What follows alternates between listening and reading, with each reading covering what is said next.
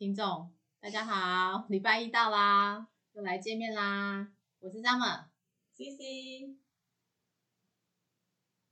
大家好。嗯，我们刚刚看到一篇蛮震惊的文章，然后应该讲是新闻啦。那我我其实也是这个啊、呃事件的算是受害者。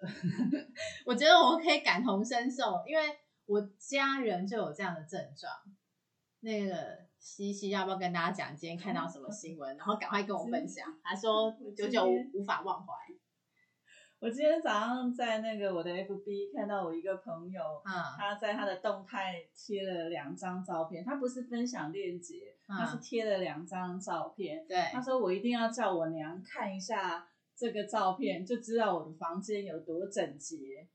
然后我那时候看到那个照片，我还笑了一下，因为对。这个我认识的这个朋友，他嗯。是一个大概就四十出头，然后单身，嗯。然后非常会拍照，非常漂亮，然后就是一个很新女性的代表。我认为，我认为，就是他外在的外在对然后他又很爱公益哦，嗯就是常常会做那个什么二手拍卖会啊，我嗯还、我还去参加过他们那个二手拍卖会，捐什么东西让他去嗯卖。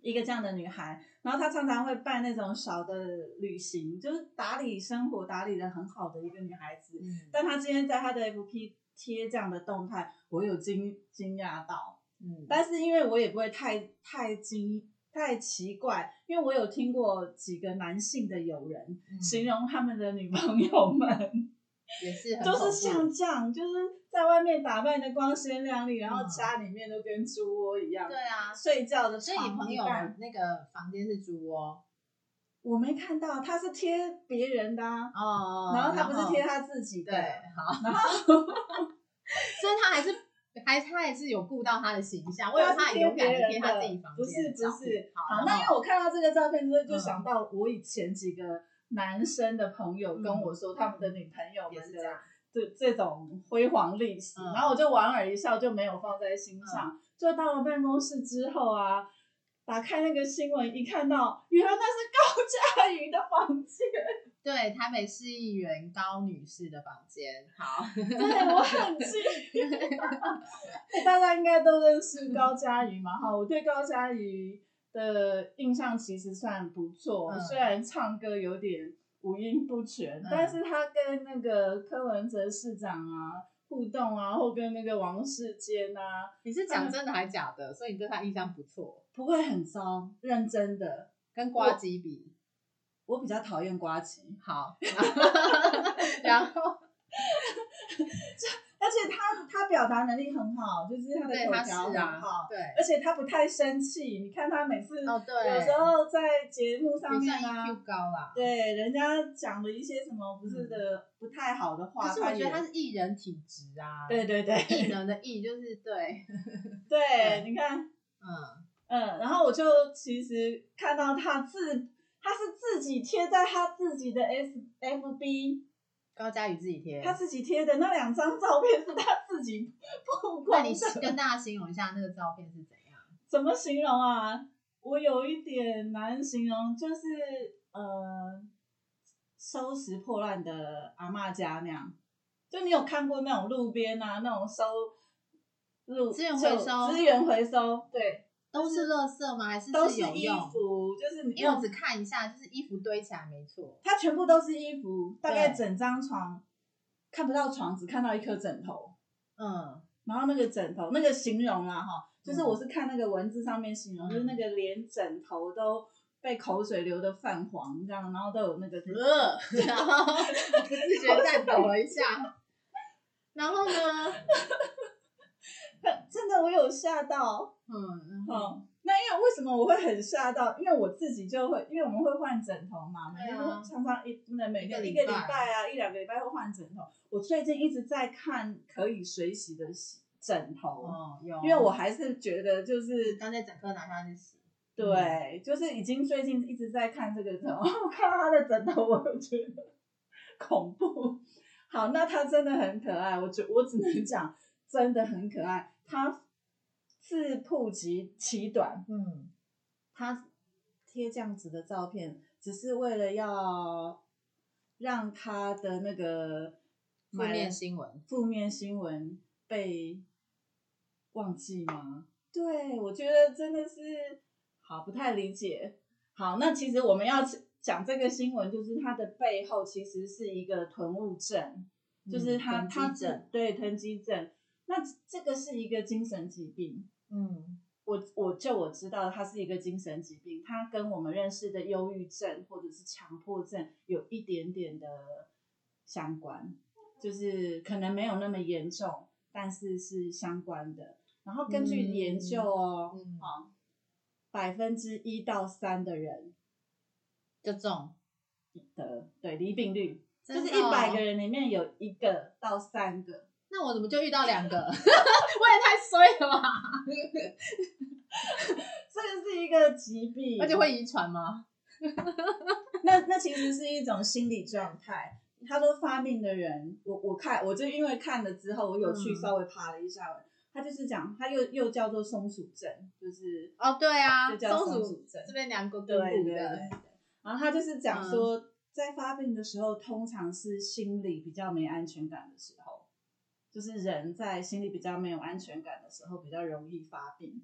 嗯那其实也没有，也可以自我自我的疗愈。譬如说，我们知道现在很流行的断舍离啊，我自己用一个方法，我觉得很有效，就是你不知道要丢什么东西的时候，有一个方法很有效，嗯就拿一个大箱子，你去嗯 IKEA 买一个大箱子，你就把所有东西丢进去，一一大堆的东西丢进去，然后你就放在那里放两个礼拜。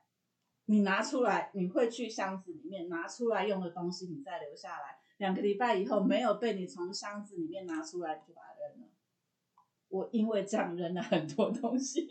可哦，那你前提之下就是要把这些你可能用不到的东西放进去，因为像像整理桌可是子嘛，可是你这样不是囤积症的那个概那个我们要站在患者的立场想，因为他不觉得他是患者，他只觉得说我今天买到这些东西，我拥有它，我很开心，即使他没有没有，他们是想丢，有一部分的人是想丢，但舍不得丢，会呃觉得恐慌。哦，嗯，就像高佳瑜啊，有一种是没有办法跟过去道别。我我认为高佳瑜可能有一点这样，他就是他他有自己讲嘛，他从高中的时候对念念那个北一女的时候就来台北住，然后他的从他的那些那一堆衣服，就是从那时候一直到现在，他会没有办法舍弃，他不知道什么东西是他他想留下来的，什么东西要丢的。好，他其实为什么自曝这个料，是因为人家讲说他买了一个房子，但为什么不搬过去住，还租一个房子嘛？嗯然后他就讲说，不是我不想搬啊，是我搬不了，我的东西太多了，我不知道从哪里整理起，所以才这个新闻才出来。但我觉得他很很好，这一件事情很好，就是让我们认识这是一种疾病。就那天我跟一个我们办公室其他的同事在聊、嗯聊他自己的弟弟强迫症这件事情，我真心觉得我们应该要正视这样子的精精神疾病，但我们都不是那么的明白懂得怎么跟这样子的人相处，我觉得 maybe 这一次热烈的讨论之后，会变成高佳瑜的一个很大的贡献。讲得这么伟大讲完了 那可能你是不是没有？但对我来讲，我听起来我我自己会满腹的抱怨啊，因为我曾经真的帮一个囤积症的人整理房子，整理三个月。那你可以接受，你现在知道高佳瑜的状况之后，你可以接受那是一种病吗？我可以接受那是一种病，但是但是你久而久之，你想我那三个月怎么这样子搬那些东西，你知道腰有多酸？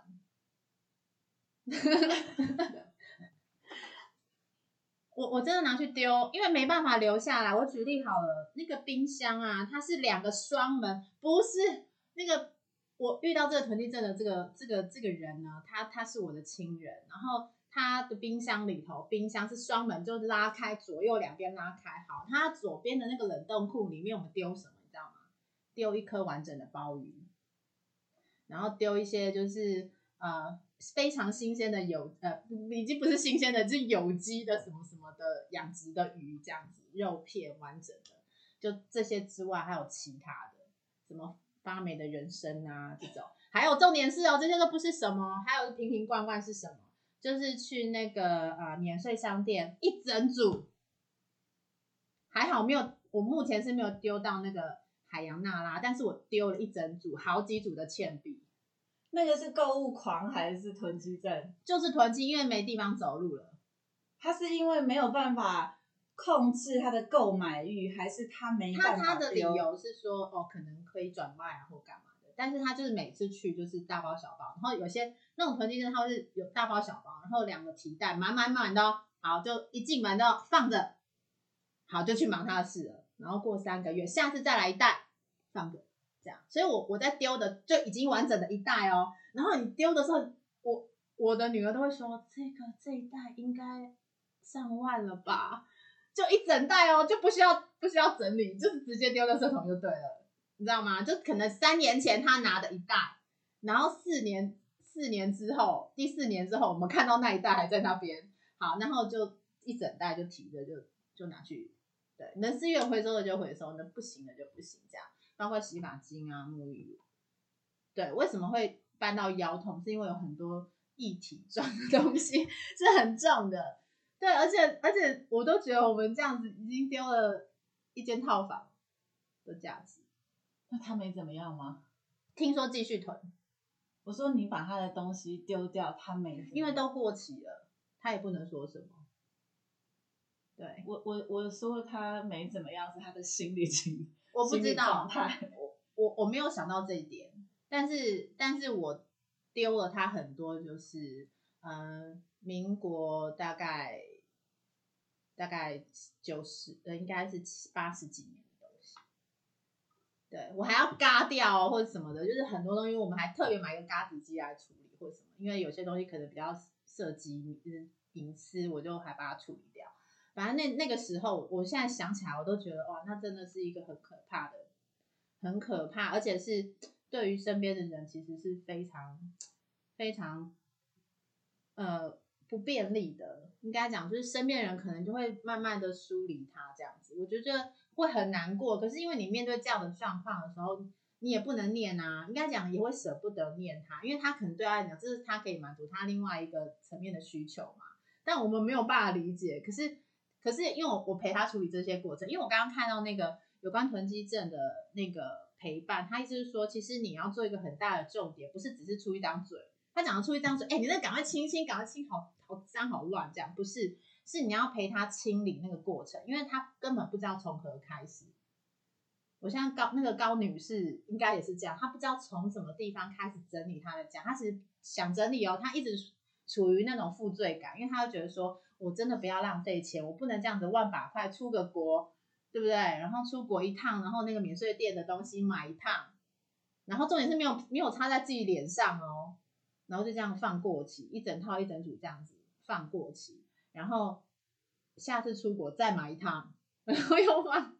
然后根本就是你几年前已经买了很多，然后你继续这样放。那因为我们会一直挖嘛，我们从最表面的开始挖，一直挖挖挖挖挖到最深。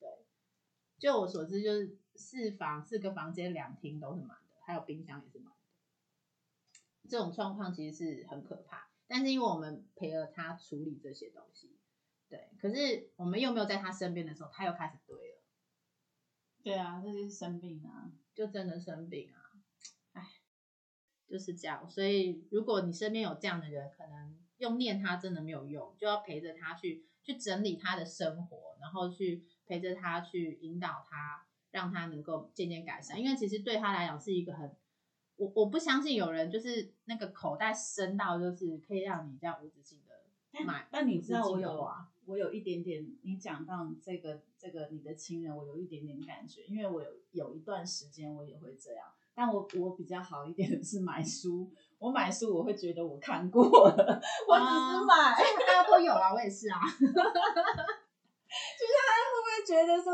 他买了化妆品就觉得我我我变漂亮了了？对呀、哦，是不是同样的那种心理状态？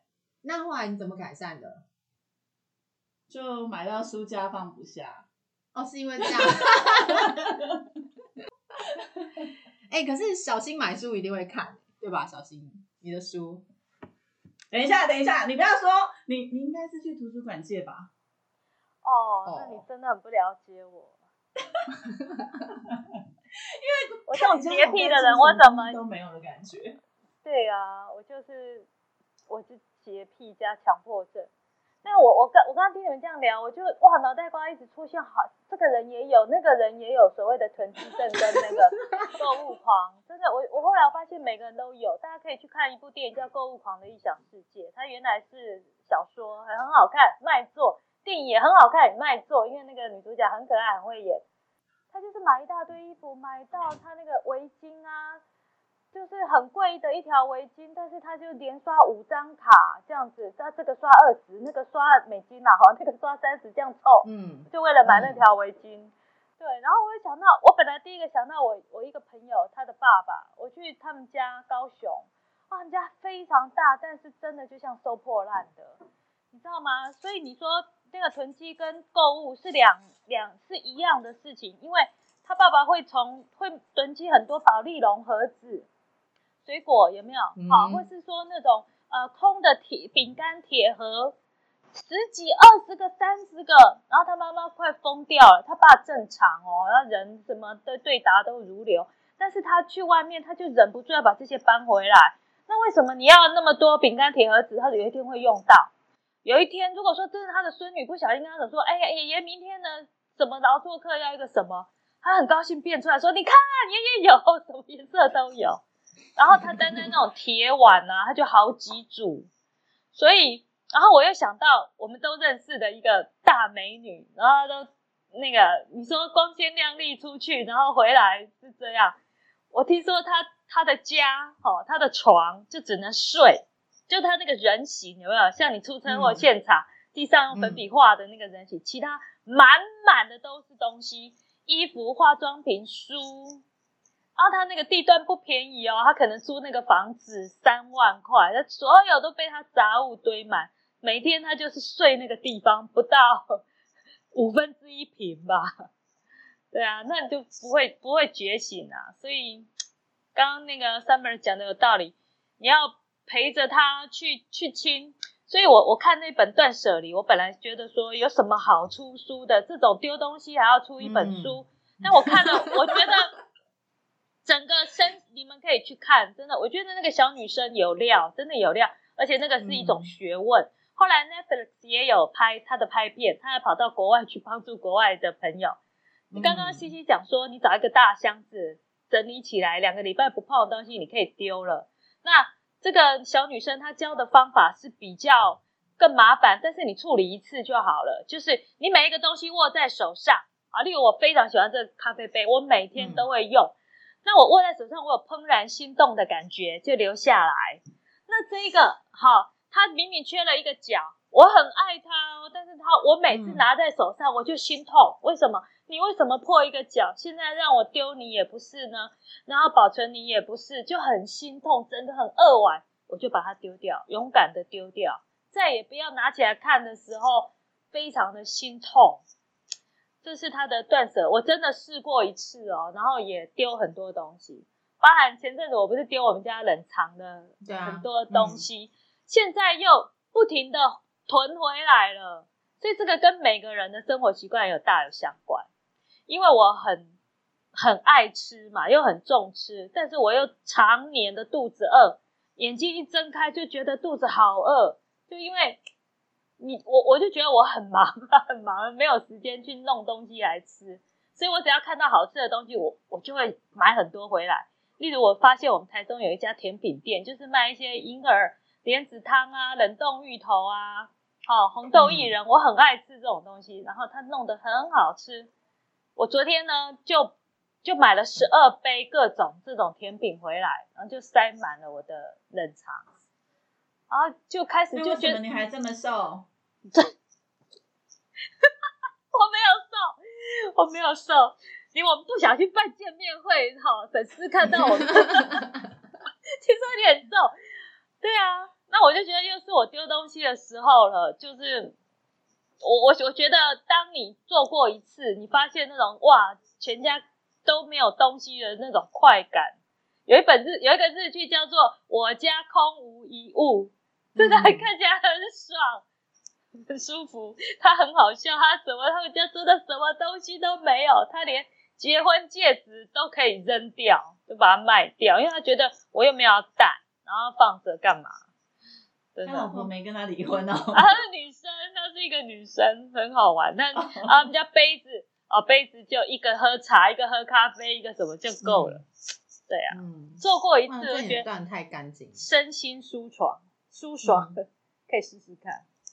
好，那接下来我要聊一下那个，我今天去，因为我今天要去开户了嘛，也开了，哦我真的折腾一个早上哎，从九点开到十一点，就是开先开银行的户头，再开再开那个证券的户头，然后又开了一个信托的户头，因为可能会去买基金，然后又开户委副委托，就是可以购买美股的一个程序这样子。然后我我一进去，因为银行是还好嘛，不过我我我在银行开户的时候，现在剩下两个柜位，就很少见。两个柜位是负责开户，另外两个柜位是处理一些银行的业务，然后那个 ATM 就比较大。我想说哇，这跟我印象中的银行已经改变很多了。现在真的 AI 取代了很多人力，嗯的确。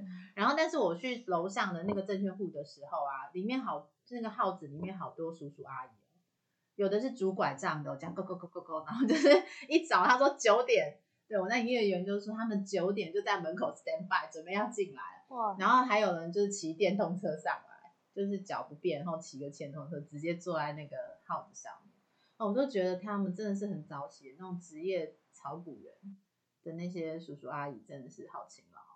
对啊，他说可能比较会用 app 下单的人就会直接在手机上面下单。不过我今天在聊的时候，因为我刚开户嘛，然后他，那我的营业员就是我们就在讨论现在到底要怎么开始。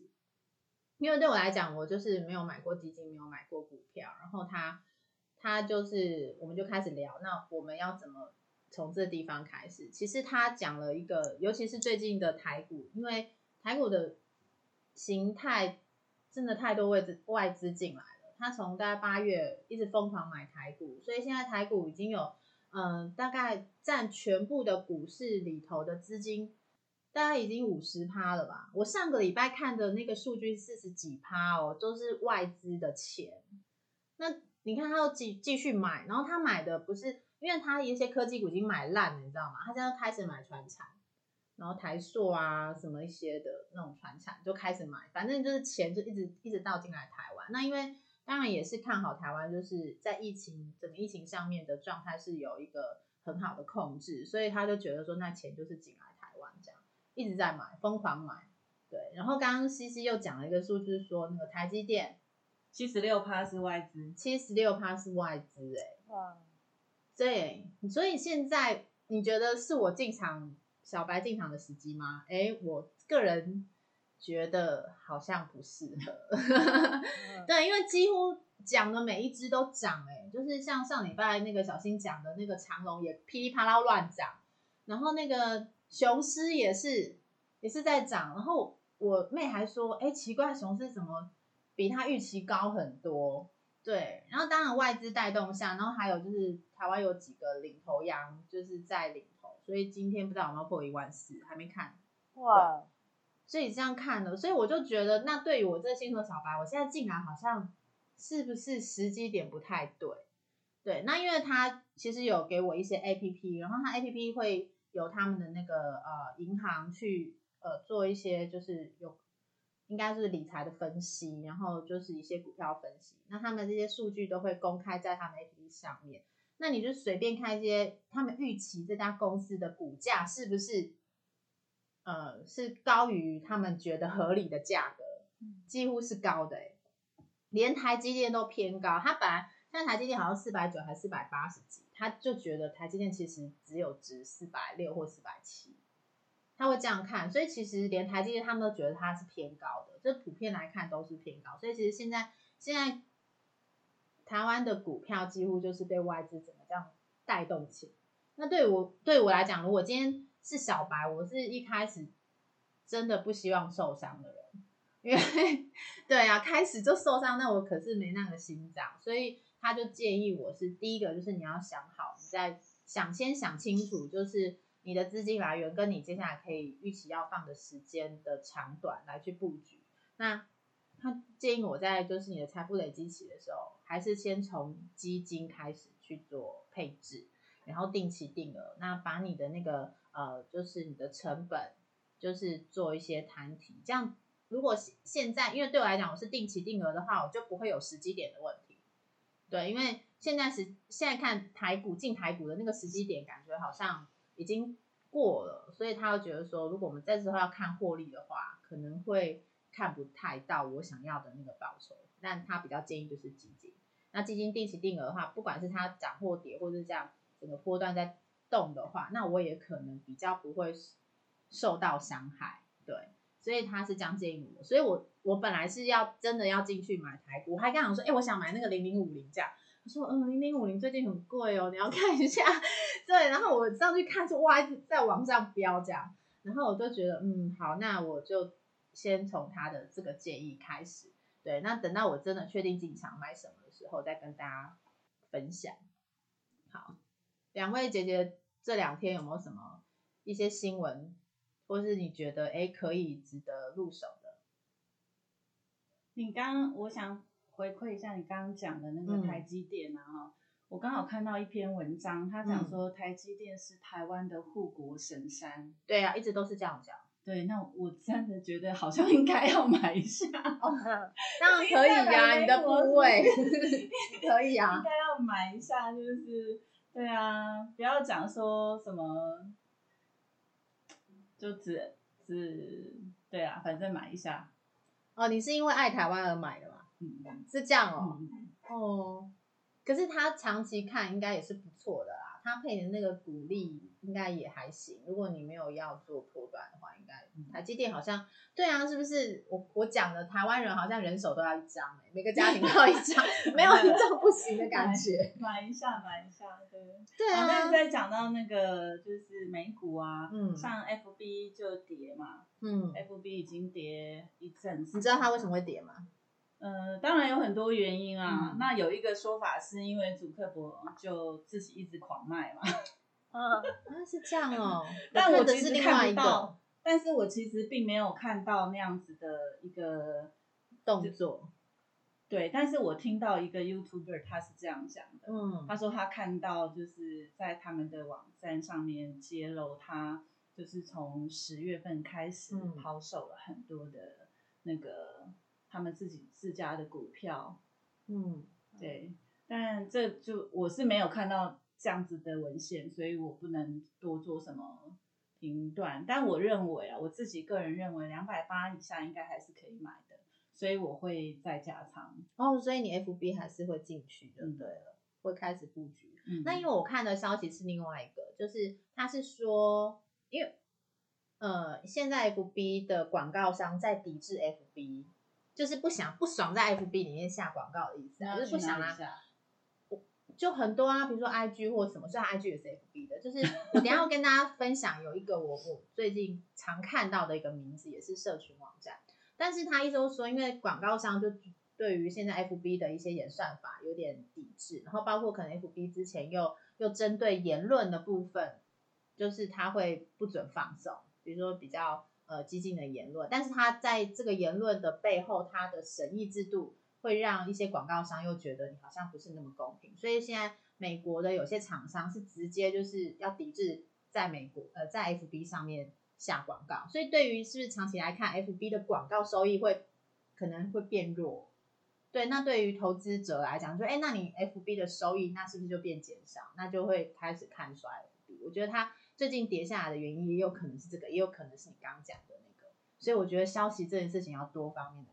大家可以去评估一下，就是 F B 它现在是不是值得买？但是可是又有一方面，就像 C C 这样想，就是哎，那逢低进场啊？对，为什么我会认为逢低进场？就是因为它的现金部位很高哦。F B 它的现金比算很高，我记得我看到没错，还有五十五亿美金，然后它的负债才啊五五百五十亿美金，它的嗯负债是两百八十亿美金，所以它的现金比部位是对高过是负债。高的。嗯，我看到的美国的企业一些大型企业那些龙头都是这样子啊。对，所以我我会就是加仓嗯 FB，、还有我觉得是可以啦。嗯，好，然后我今天在那个呃新闻上面看到，呃，嗯有一个叫 Snap S M A P，、我卖掉了。对，好，我今天就跟那个西西聊到这只股票，我说，哎、这是这个 app 好特别，我居然一直在我眼皮底下就是这样跳出四则新闻，我还去 Google 它，这样，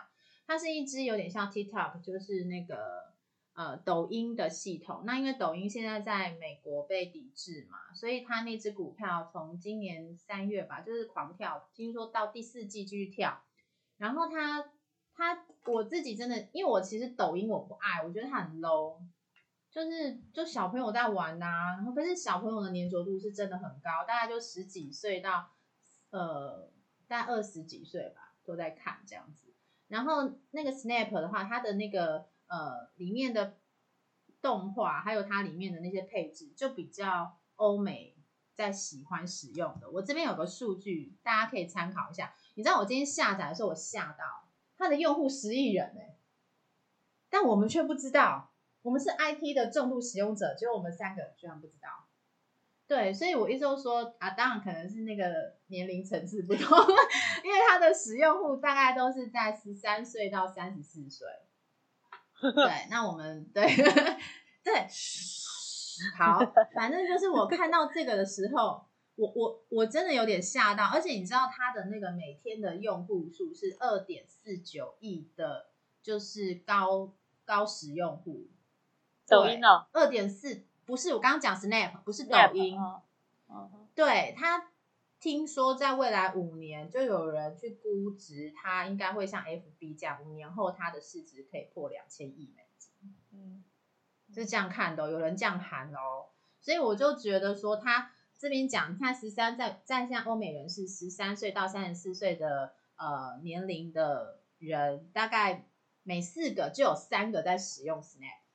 然后我今天真的就是研究它，我我发现它真的很好玩。如果它就是有点像真实的一个呃实境游戏的感觉，就它整个设计，然后还有就是它的滤镜比 IG 好玩多了，因为 IG 就是粉红泡泡什么什么的，就是比较不会让我觉得有很多的反差。可是，对，好啦，F F B 是五十亿，好，但我的意思是说，就 Snap 我们都不认识他，居然已经有十亿了。然后他那个 Snap 它其实里面很多的那个滤镜啊，它就是什么一些就是让我觉得比较惊奇，然后比较有创意的的那个显现在在它上面这样子，所以我就觉得难怪为什么现在欧美人是喜欢，而且他可以在上面彩绘。所以你如果你说你自己本身是会创作能力的话，你要传传给你那个朋友，他就可能就是可以直接在上面写字啊或者什么的。那他一次互动一次，他他的那个影像就是拍一次叫 snap。那如果说你想变成，但是这 snap 只有十十秒钟，snap 其实是那个照相机那咔嚓那个意思啊，就咔一下，所以它只有维持十秒钟。就然后接下来，如果这个讯息传出去之后，你看到了，如果你没有保存下来，这个信息就不见了。对，那如果你想要再长一点，就变成 story，然后你就是可能十支 snap，然后就变这样累积下来，你就会是呃一百秒钟，然后就可以变成一长串的一个小电影这样看。那它的我那时候在想说，这到底有什么好玩？你知道，对我们这种稍微也是有玩过社群网站的人，但我们的主力主力会是在 FB 嘛，因为我们 FB 我们是用来干嘛？留存纪念，嘿。可是对年轻人来讲，那个是什么？我只想要让你知道我现在在干嘛。比如说，我就走在路上，我我现在在慢跑，好，然后因为 Snap 的功能就是非常友善又逗趣，这样，我就是就是要告诉你，我 right now 十秒钟我在干嘛，我就想要告诉你，所以它是记录现在，它不是记录过去，或是或者是记录当下，然后让我留存纪念用的，不是哎、是不是跟我们使用危险哎、怎说？你他就是因为这样子很危险。对你知道我连发 FB 动态，我都要人到家里啊看那个地方我才这你们被洗脑了。你知道，因为他他它的那 Snap 就是他他就是可以直接搜寻，用 Google Map 去做连接，然后搜寻你的朋友现在人在哪里。然后去你家闯空门吗？那你你的朋友的坏人哦 都抢到了。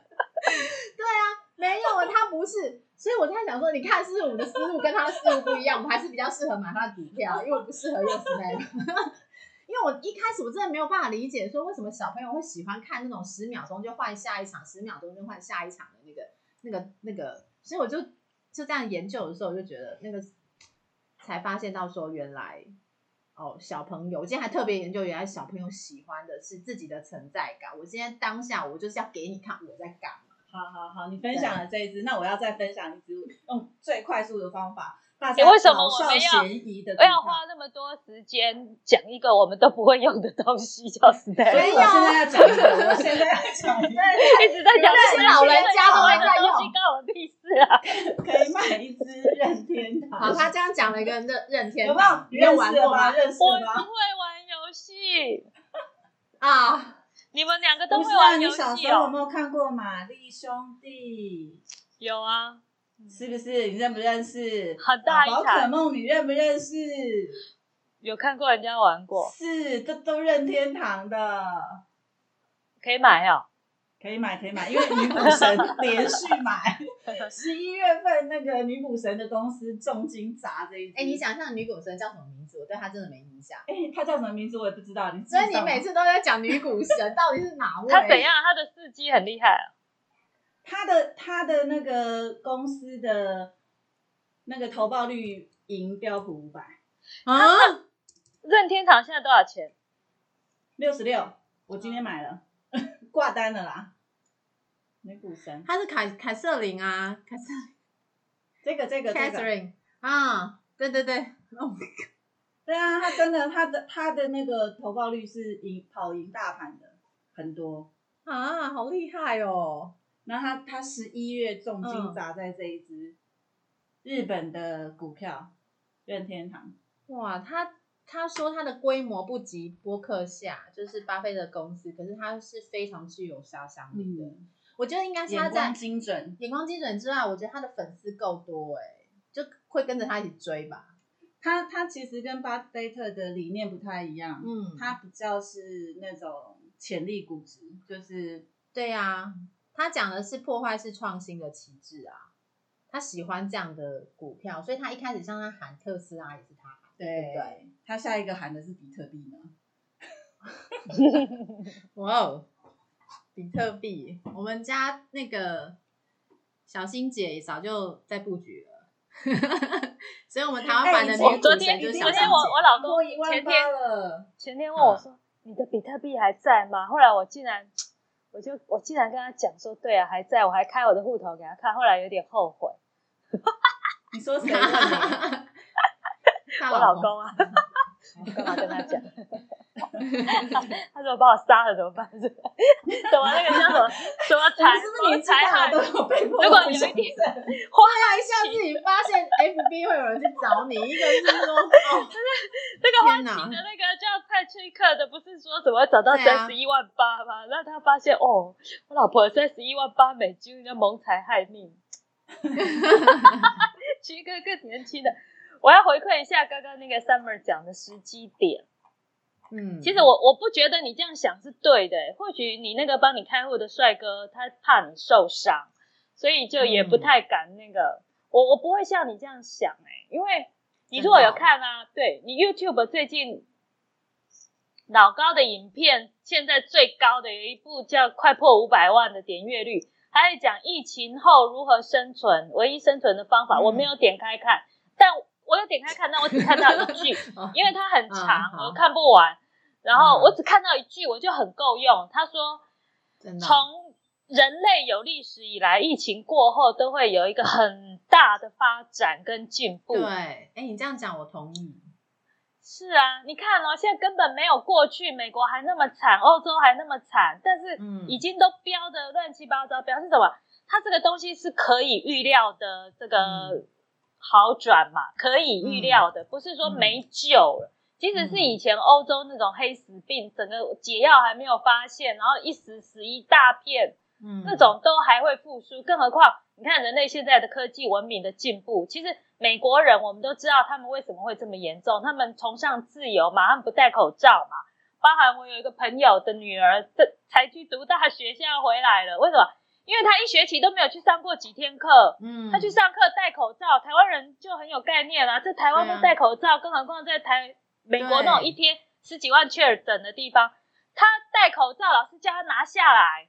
嗯，他说：“你这样我们都看不到你的脸，好可惜。”他都快疯掉了，他就不敢去上学，也不敢出去嗯。买东西，嗯。所以他就只能回台湾。所以他他这个疫情会过去，当当然就是还可能还没，但是它就是一个会。那你说时机点什么时候是那个？那你一定也听说过有人在等着房地产崩盘，他要买房子，结果呢？对，越越追越高，永远买不到，越买越贵。嗯其实像我们这里就有人从多少钱等到现在已经涨多少了，他还是不想买，因为他觉得他不是没有能力买，他只是越追越高，一直等着他要捡便宜。所以就是分段嘛，分段买进。你你现在好，那你假装现在一万四千点，你觉得你是买在最高，那没有关系啊，你资产配置只有三分之一。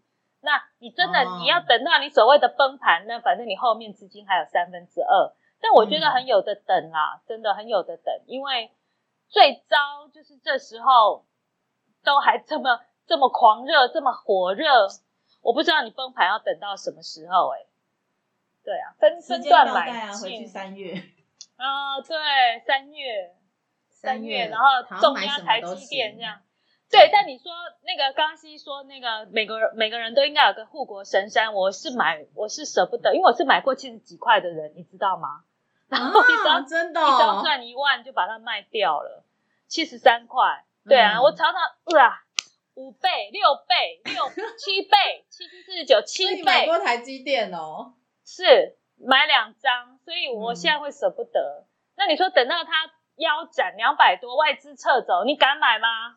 我觉得也很可以啦，不知道，嗯所以只是说我现在一张五十几万，零股可能可以买几股来玩玩。但是如果你要买零股，你不如买美国的 ADR，就是美国的存户什么信托之类的，那是在美国嗯上市的，也是买台积电，但是它是用换算的方式。知道，听说比较赚，比比买台积电赚，因为它有个溢价还有什么，可以研究一下。嗯嗯，报告完毕。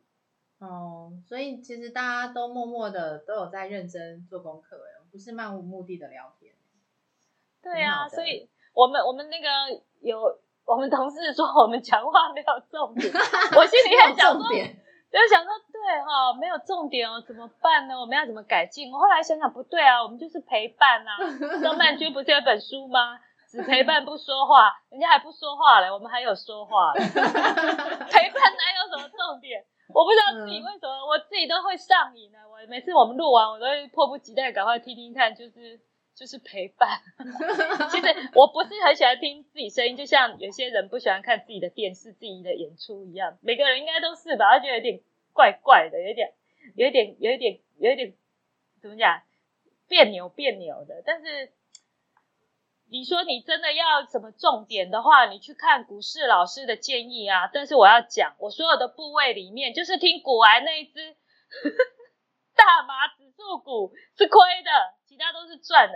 但是他他也有讲过啊，他很多的什么不负责声明，他说他最怕有人呢听他的话去买股票，然后赚钱去感谢他，他最怕，因为表示说你赔钱会去骂他，所以我也不会骂他。但是呢，你听了就是听了，这就是他真的呃明确告诉你说你买哪只哪只，但是也没有挂保证啊，也不是真的是百发百中啊。但反正我们这样乱聊乱听，你或许可以捡到宝，或许可以赚到钱，不一定。我们就是这样过来的、不是吗？好啦，所以呢，其实我们这个 podcast 的主要的想法呢，其实非常简单。我们透过一个最简单的方式，最呃轻松的方式来谈股票、谈股市、谈投资、谈理财、谈人生。因为其实我觉得，就像我其实今天那个弟弟跟我讲，他真的觉得投资或是理财真的轻松点，不要太紧张。所以他其实有给我一些建议跟想法，当然也会比较保守的。呃，给我一些方向这样。那我觉得就是多听多看，因为我觉得小白就是必须要这样子。然后呢，你要拿个小本本，然后到处去做功课，因为你不做功课，其实你就是把自己的钱撒向大海，然后或是听信一些名牌撒向大海。不管是你在你身边，你要自己做操盘，或者是你要跟着人家去做操盘，再怎样你还是得学习。所以我们的这个股权小白的乐色话呢，其实宗旨就是这样，我们大家一起幸福哦。今天就到这边，明天见，拜拜。